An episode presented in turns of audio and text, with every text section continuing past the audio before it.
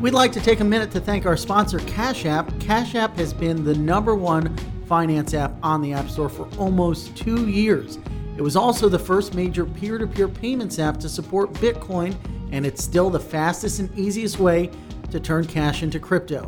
Cash App now supports Bitcoin deposits in app, so be sure to move your Bitcoin from whatever wallet you're using to Cash App. Don't have any to deposit? Cash App is also the most convenient way to instantly buy and sell Bitcoin. No more waiting five days for your ACH transfers to come through. With Cash App, you can buy Bitcoin instantly. When you're ready to take full ownership of your private keys, just use Cash App to scan an external wallet's QR code. It's really that simple. Cash App also comes with standard banking features like direct deposits and others your bank would never even consider, like Cash Card a customizable debit card that lets you instantly save every time you use it at Lyft, Whole Foods, and places like Chick fil A. It's also a favorite of the block's analyst Steven Zheng. He saves money at Chipotle every time he gets a burrito. That keeps Steven happy, that keeps the block happy, and that keeps the crypto world informed with the best news and research in the entire market. Download Cash App today from the App Store or Google Play, and I hope you enjoy the episode. All right, Ladies and gentlemen, thank you for tuning in to what is a very special episode of The Scoop. We are on location at blockchain.com's New York offices with the CEO, Peter Smith. Very excited to have him on the show. He's been a long fan and follower of the block, and I, I will respectfully put words in his mouth. They've raised $70 million. They are probably best known for their wallet business, which spans 40 million wallets um, active wallets in the cryptocurrency market. They've just launched an exchange. They operate a lending business, an OTC business. They're very active in the market, and we're very excited to chat all things wallet and exchange. And it's funny, and, and you mentioned it before we turned on the mics, Peter, that you know folks used to make fun of or question the robustness or the viability rather of an ex- of a wallet business. And now it seems that's flipped on its head. And with folks launching an exchange what seems like every other week or every other month now it's the exchange business that's being questioned as we possibly see fee compression and the like yeah so thanks for having me on you know obviously a big fan of the block and um, uh, you know, happy happy to talk about the industry today. I think one of the things that's worth bearing in mind is that at this point, I'm basically like a grandpa of crypto. I've been doing this a very long time, um, and you know, been venture backed a long time in the space. One of the f- earlier venture backed companies, and there's definitely been like these cycles. And, and I've now been through several of them, even on the like, what is a good idea for a business in the crypto space front. And so I can remember when the single greatest idea in crypto was to be a hardware, mining hardware manufacturer. Um, that meme has happened twice. Once way back when in the early beginning, once when Bitmain came to prominence. Um, and then in the wallet space, you know, early on in crypto, every major venture round was a wallet company. So in 2014, you had four big financings Coinbase uh, pre-exchange raised 20 million, Xapo raised 20 million, Circle raised 24 million, we raised 30 million. All these huge rounds, you know, in crypto, all all towards consumer businesses, wallet mm-hmm. businesses, non-custodial and custodial, and custodial, yeah, both. And um, and uh, even BitGo back then was actually a consumer multi-signature wallet, and they raised I think 12, something like that, same year. So then you know, of course, over time, this is all cycles. At some point, it was a really dumb idea to have a wallet business. Uh, then it was a smart idea. It was a dumb idea. It's gone back and forth several times. For much of 2019, I feel like people were very down on the wallet business because exchanges sort of came to prominence. And what people have to realize is exchanges only came to prominence when there was a wide diversity of asset pairs. So, you know, back in the day, an exchange just had BTC USD, one pair. Not mm-hmm. a very interesting product. Um, now, of course, exchanges are a little more interesting. But the point is, like, this stuff is incredibly cyclical. And as we were talking about before we turned on the mics, it does feel like now we're going from wallets are a bad idea to exchanges are a bad idea. Um, and there's a lot of reasons why the exchange business is really tough. Uh, one of those reasons is that it's a power user product, which means that it's much harder to create lock in. So, you know, if you're someone that uses your Bitcoin wallet or, or any consumer product a few times a month, you're probably not going to change products. Like we have users that have been logging in monthly, quarterly, every year for six, seven years, Mm-hmm. right? With exchanges, people are always looking at new products, new UIs, liquidity, fees. It really matters to them. And so keeping those people constantly satisfied is really tough. And there's not that many active trading customers in crypto compared to just the sheer number of consumer crypto holders or consumer crypto users. Are you saying there's less brand loyalty? You think there are There's really no there- brand loyalty in in prosumer products. You don't think there are traders out there who, you know, really love Kraken UI, Kraken UX, and want to stick to that experience versus You certainly can get used Others. to it, right? sure. but um, you know, the minute someone comes out with a you know more you know more compelling products, like when I mean that by pairs, a you know better UI, better fee structure, like you're sort of constantly under under threat. And as an exchange, because your fees are very low, actually you make most of your money not from institutions, not from the very most active, but from the middle. You don't make a lot of money from people that trade, you know, log in once a quarter and place one trade. And those people are very sticky. You make most of your money from active traders that are trading every single week, maybe every single day, um, on a retail level. So those guys are very, very flighty, um, to put it lightly. Uh, and so now, what is it good about an exchange? Well, an exchange can make a lot of money. An exchange can have a network effect um, around liquidity. Liquidity is very hard to create. Um, takes years in most cases. We've been very fortunate on that front.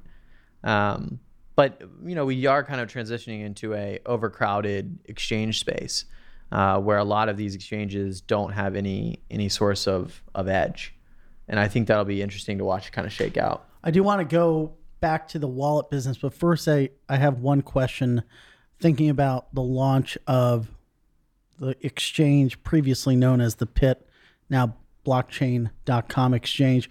You had one thing that definitely would play into your favor. You had 40 million wallet accounts sending flows outside to Coinbase and other exchanges every day to make various trades, basically revenue that you weren't capturing. But at the same token, no pun intended, you know, folks, at least at the time, and I, th- I think even still, are looking to connect to less and less venues. I mean, to your point, it's a very oversaturated, crowded market. With those two factors in mind, how did you see that rollout play out? Did did the flows that you were seeing go off to other exchanges? Did you capture some of that? To what degree did you capture that? And does that continue to evolve? Yeah. So um, actually, the name change is a good story too. Um, we were experimenting with this idea of creating a standalone brand that would be, you know, a little more edgy, different marketing look and feel. And and then we launched and we ran a lot of A/B tests and and um, you know the pit was a name I liked, and uh, as it turned out, uh, pretty Customers much didn't. pretty much customers hated it. Uh, you could put almost anything in the A/B test, and it would outperform the pit. You know, you could put like chicken, and it might outperform the pit. What what what were some that actually outperformed? The pit, Yeah, uh, everything. The Yeah, pit but- lost every A/B test. but chicken wasn't one of them. Chicken, we never ran chicken, but we ran things like you know blockchain exchange, exchange, blockchain trading, blockchain pro, um, you know BCEX, like really a, a pretty wide variety of ideas. Um, we ran Mercury, which was the internal code name of the project, and is still the code name of the matching engine. Um, none of it, you know, everything outperformed the pit. Um, and we have that tradition of blockchain where we celebrate mistakes one week a year, um, sort of mistakes and what we learned from them. And this year, my my mistake was was definitely my uh, my advocacy of the pit brand, which was crushed by customer feedback. So after you changed the name, what did did you see any change in volume Yeah, growth or volumes? you know the the reality is that because we have this sort of like captive audience we have an ability to generate quite strong growth on that product and have seen really strong growth on that product. But changing the name has improved conversion and reduced the number of support tickets asking us, "Is this your exchange?" Which was a big support ticket category for a while. Interesting. Um, always embarrassing. As a percentage, what did what did it make up? I don't know offhand, but it was you know thousands. Thousands of support. Tickets. To tickets. keep in mind, we get millions of support tickets. But it was a Um, big chunk. Yeah, it was. It was not insignificant. Um, Okay, so so- name so, the change. exchange is, is actually it's it's doing pretty well in the sense that it's growing somewhere between 20 and 30 percent week over week, um, which is pretty incredible for any product actually, uh, particularly in a market where volume has mostly in the spot market been going down. Um, it's been doing really well. From a liquidity perspective, it's a top five spot fiat crypto exchange. So it's incredibly liquid. Um, and it's trading, you know, I think the launch week was three months ago, basically, maybe a little more than that, three, three, three-ish months ago. You know, the first week of launch, it was a top 100 crypto exchange. Then it was top 50 in month two and top 20, 25 in, in month three. so how much of your wallet customer base did you capture with the exchange? Oh, you know, it was instantaneous. Just absolute 100% capture in the first eight weeks. That's Um, amazing. No, no, that didn't happen. Um, that'll take time. Uh, and, and, you know, we've kind of always been settled in for the long haul there. And I think that, but we have had the biggest source of customers on the exchange is people that are linking their wallet account to the exchange. So that's that thesis that we had, our source of edge in the exchange space is definitely playing out and driving, you know, the 20, 30% week over week growth.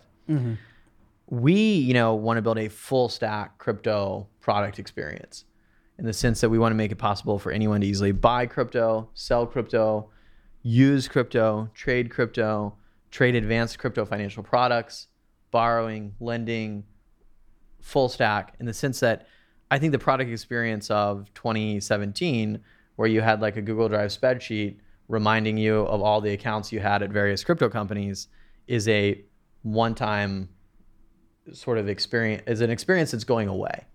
I think in the future you will have a customer will have one relationship with a crypto company for the most part. There'll always be those pro, you know, sort of uh, very geeky, wonderful people who have an account everywhere.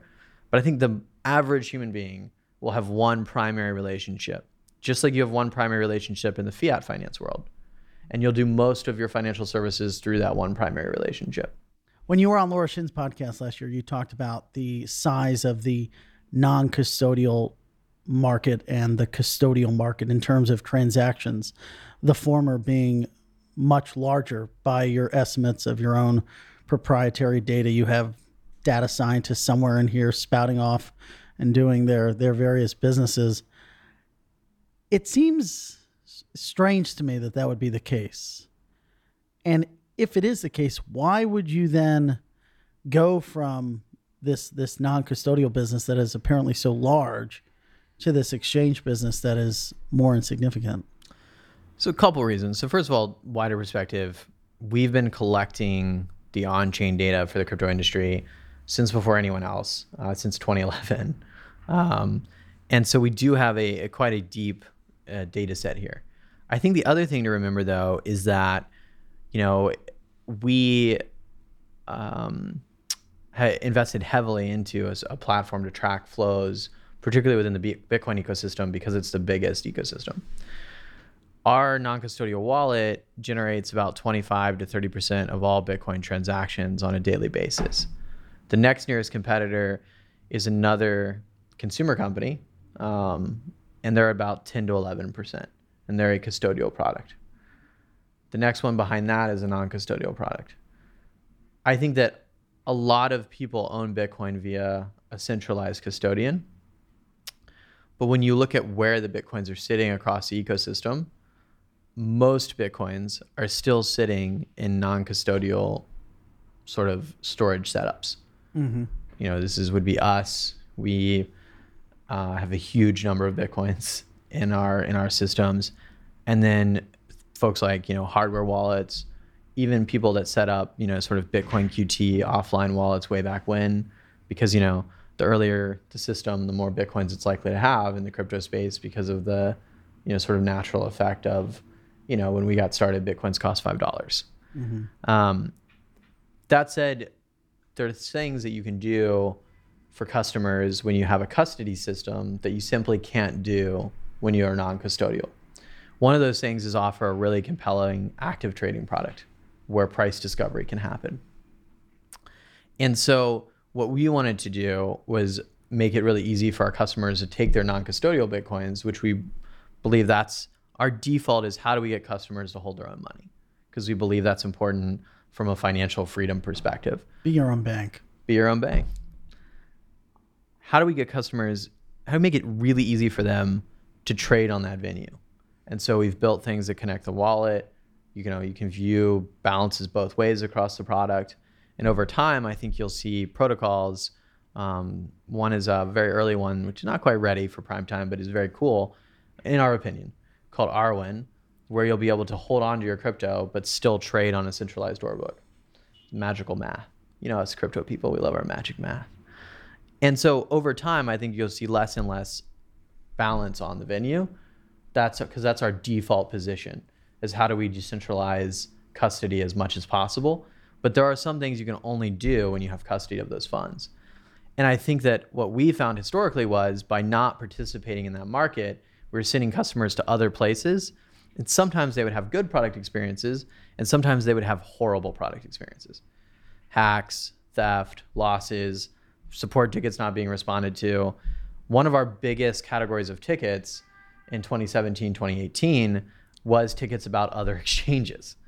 Yeah, so we're getting, you know, we got a million tickets about one exchange.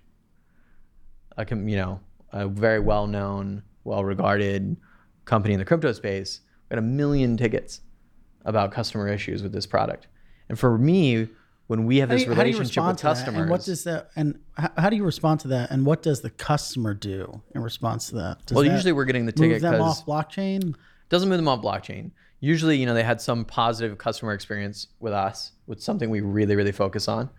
Um, and then they're having a negative experience over there and they ping us and they're like, hey, can you help me?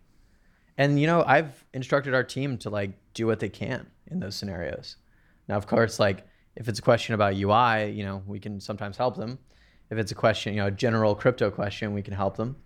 If it's, you know, I had this problem, you know, we don't have access to their database. So, and, and you know, there's no that happens across crypto companies. It's not just you know there isn't one offender. Um, and so we wanted to be able to take better care of our customers end to end, and and then of course you know as you noted, there's a revenue opportunity there. We are uh, we are business. We like that monies, um, and so you know we wanted to go out there and capture more of it. Let's think about the money that exists in the non-custodial wallet business itself. I remember when we first started engaging with each other, that was a question I would always sort of pick at you about. I, Yeah, I, you were you're better looking then. I was. I Yeah. was. Times have changed. You had you didn't have Crypto crypto's teal hard. hair. It is hard. It's really, you know, takes a toll, especially having to work with Mike Dudas. Oh, that guy. Whew. Could you imagine? So back then, the the obvious um, revenue source for the business would have been advertising, I guess. But So you gotta think you gotta think about the wallet as a web browser. that's part of it. and for crypto you know so what you know the human mind works on analogies and they're largely imperfect but i would think i like to think of the wallet as a browser and within the browser people make money in, in different ways they make money in advertising e-commerce transactionally and the, the wallet is the same you know we make money um, from you know eyeballs impressions uh, very related to the explorer product we make money uh, by providing liquidity. So there's a, a brokerage product inside the wallet, both crypto to crypto as well as fiat to crypto. Um, and we will likely make money with lending products as well um, inside the wallet itself.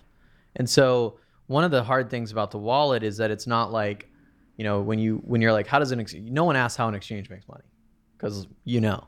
The funny thing is, exchanges actually really successful ones often make more of their money in ancillary services than they do in uh, commissions. But- What's the breakdown here? Do you make more of your money on auxiliary services or the wallet business? the wallet is the driver. Yeah. The wallet's for sure the driver. But, you know, for us, it's really important to build, and we've talked about this before, to build a diverse set of revenue streams, particularly because the wallet business is very correlated to the crypto market at large. And so the focus for much of the last two years has been building sort of adjacent yet um, less correlated revenue lines. But that's the hard thing about a wallet though is is it's not a you know point and shoot simple product.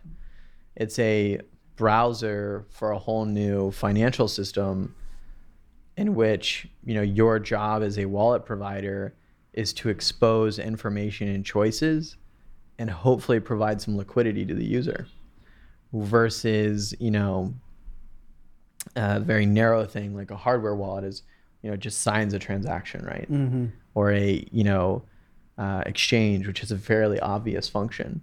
A wallet is a deep product. It's a complex product to get right from an information ux perspective and our primary value is being easy enough for anyone to use still non-custodial you know sort of financial decentralization disintermediation freedom. And third support a variety of chains. Doing those three things simultaneously while onboarding millions of customers you know every year all over the world in 17 languages is a complicated you know project How do you continue to push the envelope with that product, improve it, expand it, make it more user friendly? I wish that we pushed harder, to be honest. Um, it's sometimes, you know, it's a it's a big responsibility to know that you're shipping a product to so many people who rely on it for something really important. And in many cases, in parts of the world where like they are really relying on it, you know, Venezuela, Brazil, Ukraine, these kind of places where like they're really relying on you to get it right.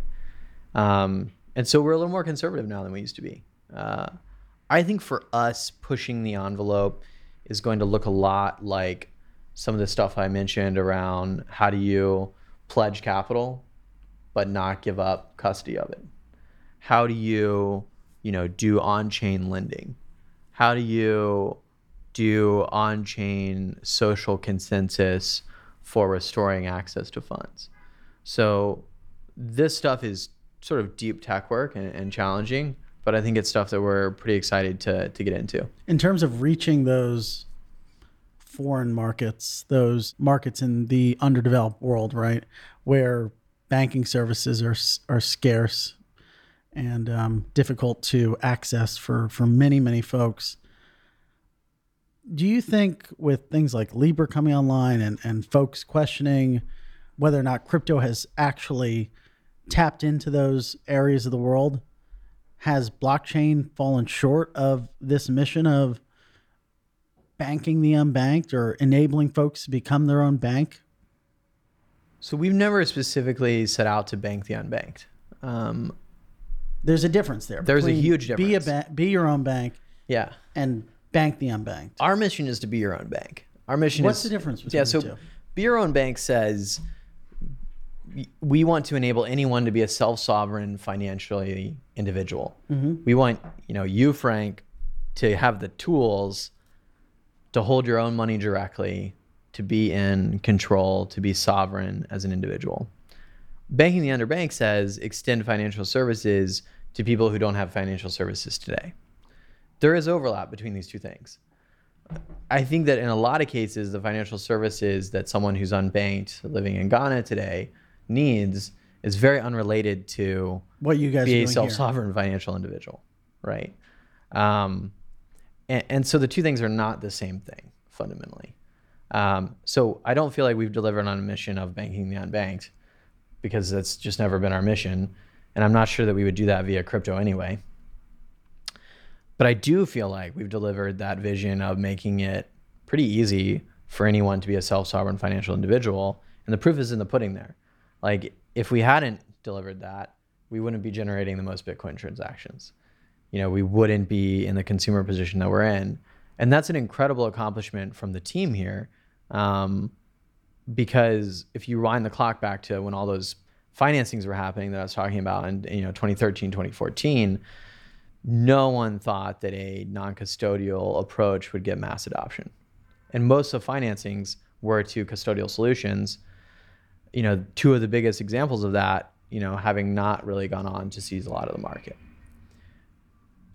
I think though, you know, uh, as someone who lived in developing markets, including in Africa, it always cracks me up a little bit when people in fintech talk about banking the unbanked. Does it crack you up the way Libra and Facebook sort of describe it? it's it? incredibly naive. Um, it's yes. I, w- I wish them the best and I hope the project works. It's strange to me that they. It's strange to me that Facebook and other firms in the space view stablecoins as being this panacea to this issue of unbanked people. I Because don't. I don't think they view it. If view you have it. a stablecoin, I mean, there's so many other steps that you need to implement to actually get people to engage with that stablecoin. Yeah, you know what it does do for the big tech companies is it makes commerce on the internet easier, which is net good for the tech It's good company. for Facebook merchants Right. business. but I don't know if it has a lot to do with banking the unbanked. Maybe in the sense that, you know, technology, the more efficient it is, scales more, more, you know, lower cost of service, et cetera, sort of a third or second order effect. And I actually love the work that the Libra folks are doing. I hope it comes to market. I think that the reality is the Chinese approach, you know, which is supported by the government as part of the um, Belt and Road Initiative, is going to hit the market way sooner, and probably be a, a way bigger deal, both to the crypto market as well as the overall global financial system. Why is it good for the crypto market? Look, I think any one, I mean, credentializing, right? Uh, two, so if China can do it, you know, if China does it, Sweden, it's not a big deal when they do it. You know, it's not a big deal when Turkey does it. It's not a big deal when Germany, you know, so on and so forth. But secondly, you know, the, the Chinese view it as a way of encouraging trade through a specific other region region of the world that already has pretty high crypto adoption.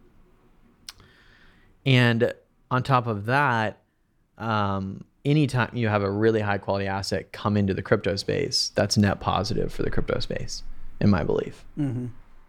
So Facebook Libra, naive, but you love it. I think that they're, and maybe, you know, I think some of the things that they say around the project's sort of relevance to the unbanked is naive. Um, but, it, you know, it is a good storyline. And so maybe it's not naive at all. Maybe it's the opposite of naive. I don't think they foresaw the regulatory headwinds that ultimately came to fruition. I, I am very confident that they were not ready for it. Maybe we could talk about that a little bit. Not Facebook's regulatory headwinds, but we mentioned over Telegram. We might we could get into it now if, if it's something you're comfortable with. I want to throw something out of left field, but you said that the environment in the UK is a little more uh, clear. There's there's more clarity than there than there was. Yeah. Um, Is that the is, talk a little bit about that? Yeah, so I'll I'll caveat with saying that I sort of got out of the crypto policy and legal game a long time ago.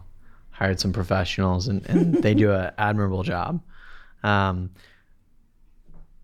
that said, you know the UK has been a good place to be in the sense that it's been a very collaborative environment, um, and on top of that, it has become more and more clear over time.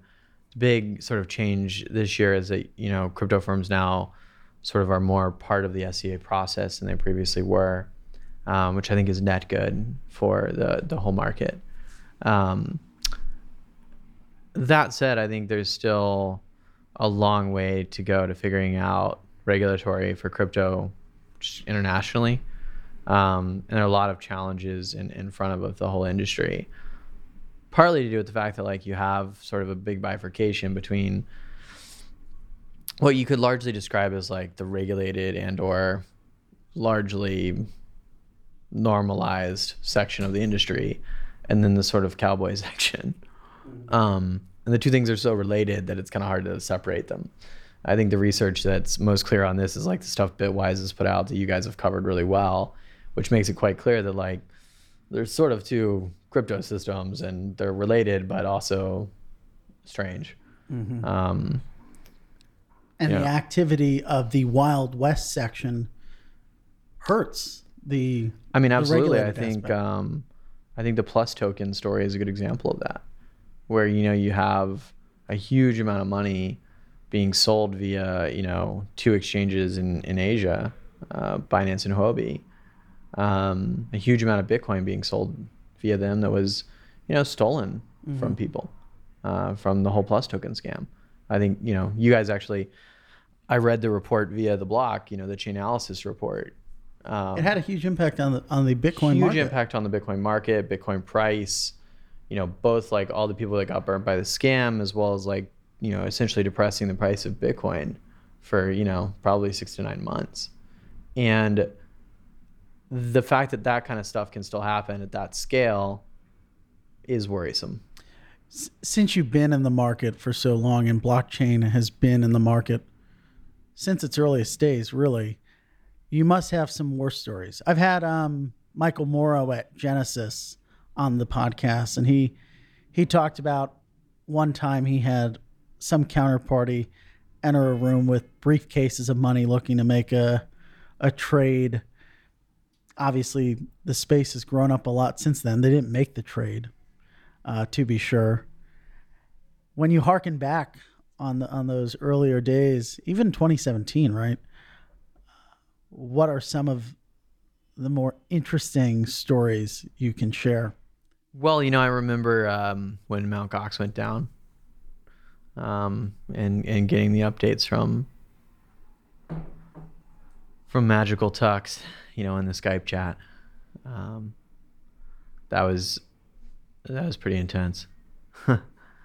um, you know, uh, there's been several sort of like cataclysmic events in crypto, and uh, and I kind of remember those uh, pretty well, as it turns out.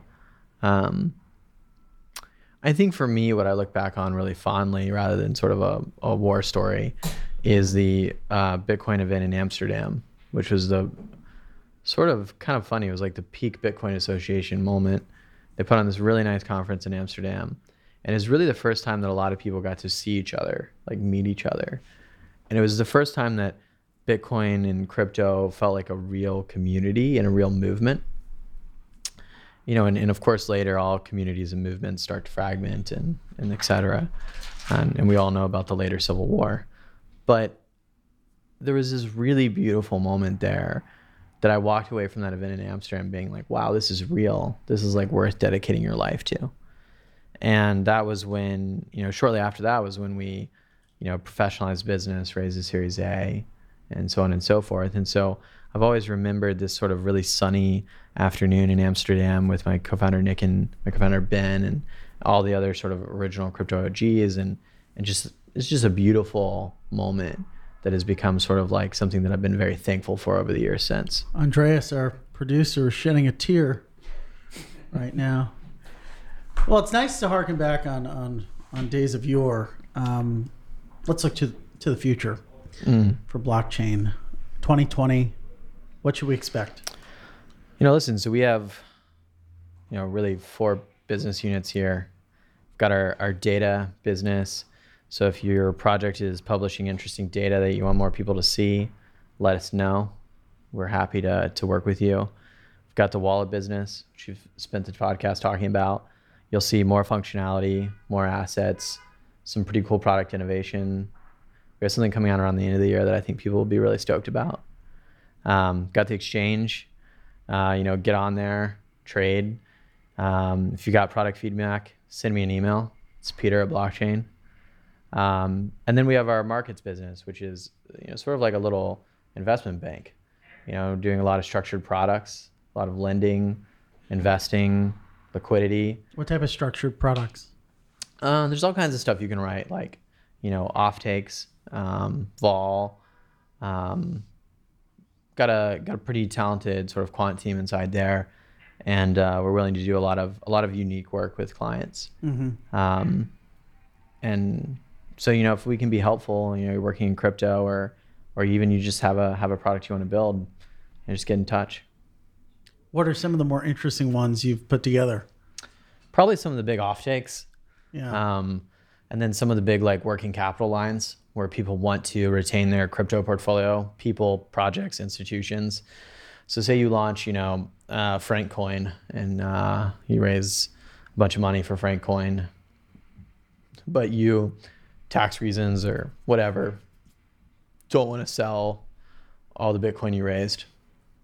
You know, we might do a working capital line for you, um, which can be a tax efficient strategy, uh, from what I understand.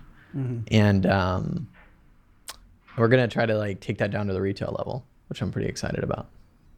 And would you need any sort of licenses or is there a regulatory framework around products of that nature? I'm sure. Um, and I leave that in the, the capable hands of our general counsel, Howard.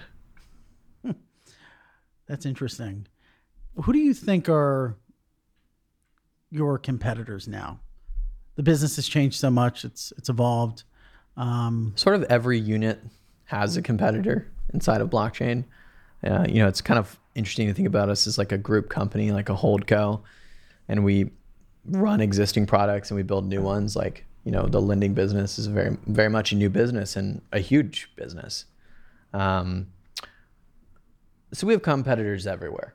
But a good example is the lending business, which is very new, very recent, growing very fast. three months old Uh, I guess it's probably five, six months old now. this summer, right? Yeah, Yeah. yeah. So And you know that business has competitors like um, you know Grayscale or Genesis, Genesis, um, Galaxy. We also do a lot of business with Genesis and Galaxy. You know, um, collaboratively, great relationships. So I, I don't view the crypto world at this point in time as zero sum. I think that right now the crypto market is actually pretty small in the grand scheme of finance in the world. Um, that's not really a qualitative view, and it's a quantitative view. We have yet to reach one percent of the size of the mainstream financial system. So at this point in time, like I think the focus from everyone should be on on building something worth competing over. Whereas right now, I, I think it's you know we should be all collaborating. entering businesses like lending um, is a, a, an interesting step for a consumer business to make, right? Maybe a risky step. Uh, people have talked about Well, we're not. I mean, we're, we haven't really been purely a consumer business for two years now, right? So we're famous for the consumer business because you do marketing for the consumer business, Mm-hmm. but we've been in the in the sort of institutional or you know call it big size business for for quite some time. I guess more because even more than two years now. coins on hand. I mean, Yeah, and you know, and and I think over time, you want the business to be constantly evolving and expanding. Um, at least that's our view, and we always want to be a place where you know, if some person comes and is like, "Hey, I've got this idea to do something," we're gonna be like, "Okay, cool. How do we make that happen?" Um, and that's very much the culture here. We have, I think the last time I counted, we had we have 13 former founders and CEOs working at blockchain. Um, out of a headcount of you know 200 people or something. aside from the name, the pit, what are some of the ideas that maybe were a bit lackluster? Didn't pan out quite as well as you anticipated. You know, um, at the risk of turning this into a confessional podcast, I think one of the things that I underrated as a CEO um, was, you know, uh, three or four years ago, everyone's like, you know, CEOs, you know, a little older than me, a little not older than me, but like uh, more advanced in their journey. We're talking about how hard it is to build a management team. And I was like, what are you guys talking about? You interview some people, you hire some people, like, yeah, please it's really hard to build a very high output, highly effective management team. It's a, you know, when I started doing it, I was like, okay, this will take me a year. And I was hilariously uh, underestimated. It's tough to bring in a very talented group of people, get alignment in the right place, get the chemistry in the right place, and then execute at a very high level, you know, and you need that execution almost immediately. while they learn a new market. All of that simultaneously is very tough. Like, you know, you guys at the block have sort of a very funny team spirit. Uh, you seem to mostly talk to each other via Twitter. Um, just a lot of tweeting at each other, bullying each other on Twitter. Oh, you love it. And I love it. Yeah. I'm a huge fan. He messages me whenever Larry dunks on me hard. And you know what? It's funny. I don't message Larry. Like I'm. Not, I don't. I don't message with Larry. Probably for the best. I just message with you for some reason, and I really enjoy it when you guys really crush each other. Um, I think it's great, but you have to build that sort of camaraderie, and you have to do it in a pretty tough environment in a in a business that's incredibly global. You know, we have five offices, so that's a big challenge, and I think my you know underestimation of of the challenge was was probably a mistake. And when I talk to you know crypto founders that we've invested in in our venture fund or you know other tech founders that just want to chat you know they're like hey what should i be thinking about early? I'm like start thinking about that. So you've had some people, you know, come and go. Obviously, yeah i mean we've nature of the been business, but we've been in we've been doing this for seven plus years so um yeah we have we have some alumni. What do you think is the main reason why people are either attracted to blockchain or end up running for the door or yeah sure to the door, so i think that depending on the person? I think that it's probably easiest to just talk about the kind of people that are successful here, um, because that's usually what attracted them to work here, and usually the ones that end up s- going are just because they didn't fit into the alignment. People come here because they're really excited about building in the environment that we offer, which is a lot of autonomy, a lot of flexibility, a lot of like um, room to run. There's not a lot of you know sort of micromanagement here, um, but at the same time, being able to do that at scale. So when you you know when you're a product manager of blockchain and you launch something, you know millions of people are probably going to see it. Um, which you know in the crypto space, there's very few companies you can work for that that's true. Um, and you know people that are very successful here in the long term are the ones that are just kind of you know constantly willing to stand up and take on the next challenge.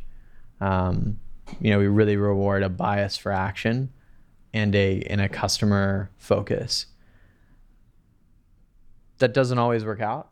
Um, and you know over time we've kind of developed a better understanding of what backgrounds will result in success here and what backgrounds are less likely to result in success here Do you think, um, as CEO,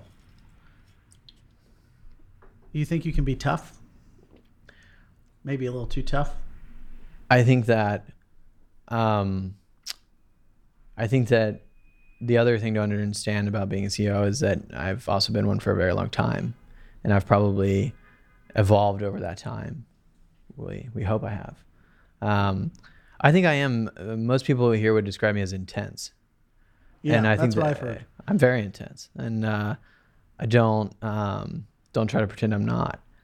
I think that I've also been very specific to never ask anyone to do anything or anything more than what I would do. So, you know, if the team is here, if we're pushing hard, I'm going to be here. Like no one is ever going to work harder at blockchain than I am. And I'm very committed to that.